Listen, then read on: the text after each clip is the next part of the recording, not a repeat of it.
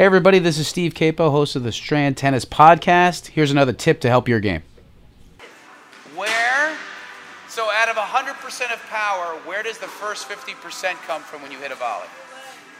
No. No! The ball. The person hitting the ball. They create 50% of the power.